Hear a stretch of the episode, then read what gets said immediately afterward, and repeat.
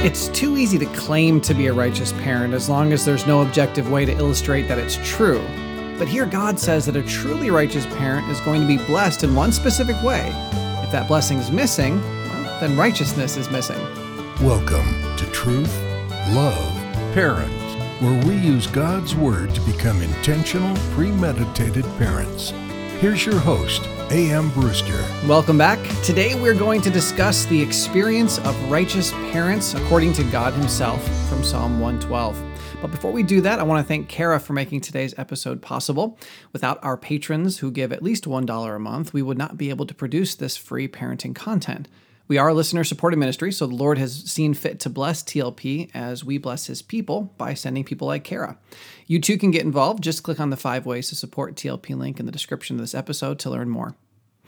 And even if you can't invest financially, you can pray for us. You can share us with your friends. You could rate and review and recommend us on iTunes and Facebook. There's just so much you can do to help. All of that connects us with searching families who want to know what God's Word says about their homes. So let's talk about that right now. Last time we began our discussion looking at what it takes to be a righteous parent, and we saw that a righteous parent trusts God, fears the Lord, rejoices in God, delights in God's commandments, obeys God's commands, is gracious and merciful, is generous, and is just. And we saw that we cannot hope to enjoy the blessings about which we're going to talk today if we aren't living righteously as God defines it. This is the parent's greatest calling. Our biggest job is not leading our kids, our most important responsibility is following Christ. Then, to the degree that we do our first job well, we'll be able to do our second most important jobs well, ministering to our spouses and children and everyone else in our lives. The only other thing I wanted to say, by way of review, is that we must interpret these blessings in light of the New Testament. If that doesn't quite make sense yet, I will explain what I mean when we discuss the blessings themselves. And I think now is the time to do that. All right, number two, the experience of the righteous parent. A. A righteous parent will be blessed. Verse 1 records Praise the Lord, blessed is the man who fears the Lord, who greatly delights in his commandments. I believe with all my heart that God desires to bless his followers. And not only does he want to, do this, he will, beyond a shadow of a doubt, bless his followers. It's not just a question of what he wants to do, it's a question of what he will do. But what is the extent of his blessing? What does this blessing look like? We'll try to answer that question after we consider the second point. B. A righteous parent's children will also be blessed. Verse 2 tells us, His offspring will be mighty in the land. The generation of the upright will be blessed. Okay, so we need to take a moment to consider this general idea of blessing. We could take weeks and weeks discussing this one, but I want to zero in on Matthew 5 just to make three important observations. Each of the Beatitudes in Matthew 5 starts with the promise that the individual they describe will be blessed. And then, so as to prove the point, one specific blessing is included with each beatitude. Consider these blessings with me. Inheriting the kingdom of heaven, receiving comfort, inheriting the earth, satisfaction in righteousness, mercy, seeing God, being called the sons of God, inheriting the kingdom of heaven, this is mentioned a second time, and heavenly reward. With the exception of inheriting the earth, it's clear that all of those promised blessings are significantly spiritual or a future heavenly reward.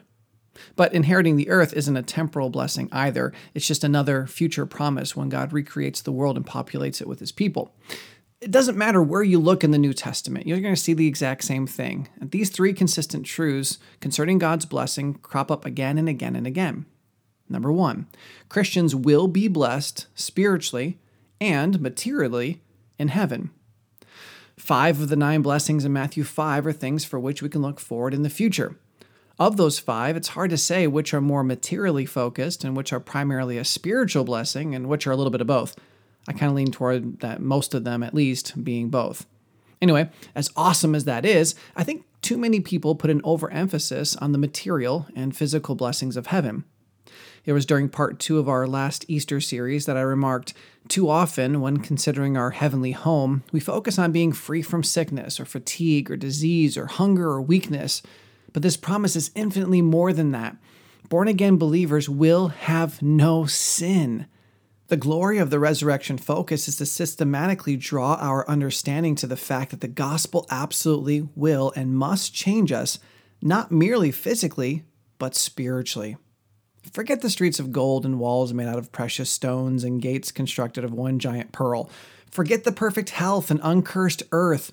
All of that will be infinitely overshadowed by the spiritual blessings of being free from sin and forever communing in the presence of God, able to perfectly please Him, and for the first time ever, finally being able to fulfill our purpose by worshiping Him and Him alone. I think our preoccupation with the material prosperity of the afterlife illustrates why we're so focused on material prosperity in this life. But that's not really what we see in Scripture. Of the remaining four earthly blessings related in Matthew 5, all four of them are directly spiritual in nature. So, our second point would be this if they submit to God, Christians will always be blessed spiritually while on earth. Every single promise of peace, contentment, wisdom, teaching, illumination, refuge, strength, comfort, rest, and the plethora of other divine blessings are conditional. If we're not rejoicing in the Lord and casting our cares on Him and thinking correctly, we won't experience peace. If we don't run away from our own understanding and follow after God's commands, we can't have wisdom. If we don't live righteously, we won't be blessed. And the list of examples goes on and on. I would even go so far as to say that salvation is conditioned upon our faith. Now, that's not a work, okay, because faith is a gift from God. It's not something we necessarily, quote unquote, do, but it is something that must happen.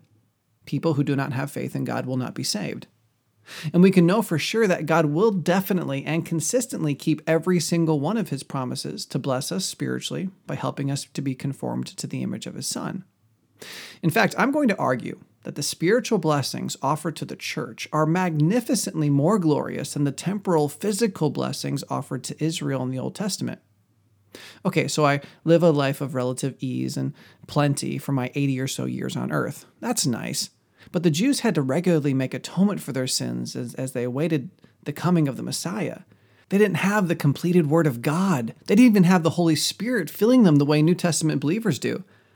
I think a Chinese pastor being tortured in some government prison, or someone having her life cut brutally short at the hands of Muslims who were able to experience spiritual joy and hope and peace and contentment and wisdom, are in a far more glorious position than any Old Testament Jew. Now, quick note I keep saying Old Testament Jew because I believe that Jewish Christians who are part of the church will receive all the same temporal spiritual blessings as any other Christian, but they will also receive unique blessings once in heaven as well. I just didn't want anyone to think that modern Jews who believe in Christ don't receive the same blessings as the rest of the church. Anyway, again, our preoccupation with material blessing too often causes us to miss the actual riches of the depth and breadth of the spiritual gifts God wants to give us. So, okay, Aaron, I got you, but what about material blessing on earth for Christians? Well, in a way, they don't really exist Number three, Christians may experience differing levels of material prosperity on earth, but it has nothing to do with blessing. Now, after hearing this third point, my wife made one little addition. She said, Christians may experience differing levels of material prosperity on earth, but it has nothing and everything to do with blessing. Anything and everything short of eternity in hell is a gigantic blessing from God. I tell my boys at Victory Academy that if I was lucky enough to be able to spend the rest of my life being beaten in the face by somebody wielding a folding chair, it would be so much better than I deserve. Because, as uncomfortable as that would be, it's way, way better than hell. So, yes, one can say that getting over a sickness or winning the lottery or getting a promotion or selling a home or graduating at the top of the class is a blessing. But so is being sick and destitute and being fired and losing your home and not having the highest grade in school. If you want to see just how much the modern Christian is misunderstanding this glorious truth, just scroll through Facebook and look at the words that follow, quote, praise God. I know I'm guilty of it too. I catch myself all the time wanting to praise the Lord for selling my house, but you know what? The five years he didn't sell my house was a blessing too. But if I'm being honest, it wasn't the blessing I wanted. You see, we generally define blessing as receiving what we want. But what if God's best is a child with Down syndrome? What if God's best for us is cancer or singleness or martyrdom? I know that significantly clashes with the Christian American dream, but we need to submit our minds to God's will, not our own. The level of your prosperity has absolutely nothing to do with a special outpouring of God's blessing on you because you obeyed more than someone else. Our equal submission to God results in equal blessings of peace and wisdom and other spiritual things. And our equal submission to God has absolutely nothing to do with the fact that we get paid different amounts at work. It is unbiblical to suggest that the guy who makes more money is more holy. But it is acceptable to say that the person experiencing more God infused contentment is living a more righteous life. Now, I know I spent a ton of time on that, but this is the very crux of today's show. God does want to bless the righteous parent. And perhaps you are living righteously and growing in your sanctification. If that's the case, you cannot afford to think that God is going to bless you and your kids by making you temporarily successful or healthy. God may allow you to experience a different level of material and physical prosperity than others, but it will have nothing to do with your spiritual submission to God. That will simply be how He's chosen to glorify Himself in this world and accomplish His will. And yes, of course, you do have the responsibility to be faithful in whatever prosperity He gives you, but no more than a missionary in Haiti has. God will bless you for being righteous, and He will bless your kids. They may not become rich or smart or popular. It may be that a righteous parent has an unregenerate child who never submits to God. That doesn't mean He hasn't blessed them, though. He allowed them to have parents who loved the Lord. He used those parents to point the child to Him. That's significant. Not everyone receives such a blessing. But it didn't have anything to do with what the child did, it was a result of their parents just simply being righteous. Now, I want to go over this just one more time, really quickly, because it's so important. When it comes to blessings in the Christian life, number one, Christians will be blessed spiritually and materially in heaven. Of course, the spiritual blessing will far outweigh any of the material blessings. Number two, if they submit to God, Christians will always be blessed spiritually while on earth. You can bank on it every single time. But number three, Christians may experience differing levels of material prosperity on earth, but it really has nothing to do with blessing. Now, the remaining six experiences of a righteous parent must be understood within this context. So, even though we've already used up a lot of our time, I believe these next blessings will flow quickly. See, a righteous parent will not be afraid. Verses 7 through 8 explain he is not afraid of bad news. His heart is firm trusting in the Lord. His heart is steady. He will not be afraid until he looks in triumph on his adversaries. This obviously does not mean that bad news won't come. In fact, it insinuates that it will. However, the spiritual blessing of peace and steadfastness will be yours if you live righteously before God. Are you afraid? Are you experiencing anxiety or worry over your kids or your spouse or your monetary situation or your health and anything else? If that's the case, I'm not saying you're a terrible person. I struggle with anxiety too. But just like I, you need to grapple with the fact that you're not experiencing the blessing God promises to righteous parents. And again, though that doesn't mean you're an absolute reprobate parent, you do need to acknowledge that you're not trusting God as you should. Do you remember our last discussion? Trusting God was the very foundation of being a righteous parent. Hear again what God says He's not afraid of bad news, His heart is firm, trusting in the Lord. Let me be frank. This episode is not designed to inform righteous parents about what they can expect to receive from God. No, no, no, no. Righteous parents are already receiving these blessings and experiencing these joys. They already know them to be true. This episode was designed to help all of us, that includes me, to compare our experience in order to detect whether or not we're really being righteous as we should. It's too easy to tell people I was in a rock band if I don't have the recordings and albums and pictures to back it up. In the same way, it's too easy to claim to be a righteous parent as long as there is no objective way to illustrate that. But here God says that a truly righteous parent is not going to be afraid. And he's not going to be afraid because he genuinely is trusting in God. An afraid parent has some more maturing he or she needs to do.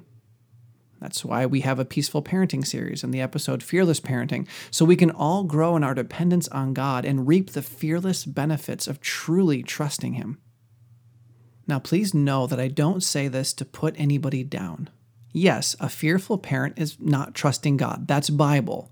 Therefore, though they may be more righteous than other parents in other ways, they still have things on which they need to work. And that's okay. None of us are perfect, and God expects us to all be growing and maturing every day we live. So I say this because I love you. I say this because I need it. D. A righteous parent will be richly supplied. Verse 3 says, Wealth and riches are in his house, and his righteousness endures forever. Yes, the Old Testament Jews who submitted to God had the promise of earthly riches, but we New Testament saints have a much greater promise. Consider Jesus' consolation to the church of Smyrna in Revelation 2. Quote, I know your tribulation and your poverty, but you are rich. And the slander of those who say that they are Jews and are not, but are a synagogue of Satan. Do not fear what you are about to suffer. Behold, the devil is about to throw some of you into prison, that you may be tested, and for ten days you will have tribulation. Be faithful unto death, and I will give you the crown of life. He who has an ear, let him hear what the Spirit says to the churches. The one who conquers will not be hurt by the second death. Unquote. In the midst of tribulation and poverty, Jesus calls them rich because they believed in him, and he was going to give them everything they needed to glorify him, even if that meant they were simply going to be faithful unto death. In 1 Timothy 6 17 through 19, we read, As for the rich in this present age, charge them not to be haughty, or to set their hopes on the uncertainty of riches, but on God, who richly provides us with everything to enjoy. They are to do good to be rich in good works, to be generous and ready to share, thus storing up treasure for themselves as a good foundation for the future, so that they may take hold of that which is truly life. The righteous parent will be rich. They will be rich in the provision of God. The Bible has everything that we need for life and godliness, and because of that, we can be rich in our righteousness. The Lord provides us a way to escape every single temptation we will face, and He arms us with every spiritual weapon we need to overcome Satan. Amen and amen. Are you, are you having fun yet? I am. This is so great. This is such a blessing. Letter E A righteous parent will have direction. Verse 4 reveals light dawns in the darkness for the upright. He is gracious, merciful, and righteous. We all know that God is light and in him is no darkness. We know that His Word is a light to our feet. As the light of truth fills the Christian, we become a light to this dark world. The believer need not fret over any decision. Yes, they will be hard, and the Bible doesn't specifically say whether or not you need to buy a black car or the red car, or whether or not you need to send your kids to a public school, Christian school, or homeschool. But He does give you everything you need to make the decision and know you're glorifying Him in the process. We have a ton of episodes about the education questions, but we also have a series called Help Your Children Discover God's Will for Their Lives, and an episode called Decision Making and the Will of God that should be a huge help on this point. But it gets even better. And if you're sad because you don't have all of these blessings written down yet and you're, you're afraid you're going to forget them, fear not. We have free episode notes linked below. They're all right there for you. Are you ready for it to get better? Letter F A righteous parent will never fall. Verse 6 promises, For the righteous will never be moved, he will be remembered forever. In the same way that God gives us the weapons we need to fight this spiritual battle, we can have the confidence that if we use the weapons, aka live righteously, we will never fall in our sin. Only when we stop trusting God and fearing God and delighting in and obeying His commandments will we fall in our sin. Who is there to tear us from God's grip? Our spiritual failures will be our own, and they will come when we're not being righteous. G, a righteous parent will triumph. Not only will we not fall, we will overcome. Verse 8 says, His heart is steady, he will not be afraid, until he looks in triumph on his adversaries. And verse 10 records, The wicked man sees it and is angry. He gnashes his teeth and melts away. The desire of the wicked will perish. They may malign us and take away our rights. They may persecute us and even take our lives, but they will never triumph. And as we're being burned alive at the stake for the name of Christ, they will be incapable of stealing our joy and praise and adoration and testimony to God. And though they may feel smug delight at silencing yet one more Christian, it is they who will, but by the grace of God, live out their days in rebellion to God and enter a Christless eternity, while we, by their own hand, will spend eternity with our Savior in glorious perfection and light. I know parenting is hard. I know we too often look for triumphs in potty training and sleeping through the night and passing algebra to give us comfort, but we have so much more promised to us if we will only live righteously. If you feel like you don't have direction and you're constantly falling in your sin and you're not experiencing triumph over your own flesh, then you need to listen to yesterday's episode again. We all must be reminded about true righteousness and how the Lord intends for us to grow in it. And finally, a righteous parent will leave a legacy. Verse 6 reads, For the righteous will never be moved, he will be remembered forever. And verse 9 says, He has distributed freely, He has given to the poor, His righteousness endures forever, His horn is exalted in honor. For what will your parenting be remembered? So many years from now, when you're dead and gone, if someone were to track down your children and ask, How would you describe your dad and mom's parenting? What would they say? Will you be remembered as a righteous parent who experienced the blessings of a life submitted to God? Or will you be remembered as a parent who thought education was really important, or who pushed their kids to excel in sports, or who put family above everything else, or worked really hard so we could have a comfortable life? Now, those things aren't so bad. But is that the legacy God wants us to leave? This righteous parent is remembered because his faith in Christ caused him to not be moved. His horn is exalted in honor because he was generous and showed the light of Christ to all with whom he interacted. But, Aaron, I want to be remembered for having good kids. That would be nice, but that's not always the experience of a righteous parent. Do you remember our What is Successful Parenting episode? You really need to hear that if you never have, and maybe it would be helpful to re listen to it if you have. Our parenting will not be judged by our children's submission to Christ. Our parenting will be judged by our submission to Christ as we parented. Remember, our biggest job is not leading our kids. Our most important responsibility is following Christ. Thank you for your patience today. Please join us next time as we start a series about parenting angry children. Now, if you've made it this far, I'd love to just read Psalm 112, 1 through 10 for you as we finish up today so we can all experience the joy of this passage as the Lord originally laid it out. Praise the Lord. Blessed is the man who fears the Lord, who greatly delights in his commandments. His offspring will be mighty in the land. The generation of the upright will be blessed. Wealth and riches are in his house, and his righteousness endures forever. Light dawns in the darkness for the upright. He is gracious, merciful, and righteous. It is well with the man who deals generously and lends, who conducts his affairs with justice. For the righteous will never be moved, he will be remembered forever. He's not afraid of bad news. His heart is firm, trusting in the Lord. His heart is steady. He will not be afraid until he looks in triumph on his adversaries. He has distributed freely. He's given to the poor. His righteousness endures forever. His horn is exalted in honor. The wicked man sees it and is angry. He gnashes his teeth and melts away. The desire of the wicked will perish. So, my friends, to that glorious end, I'll see you next time. Truth, love, parents is part of the Evermind Ministries family and is dedicated to helping you become an intentional, premeditated parent. Join us next time as we search God's Word for the truth your family needs today.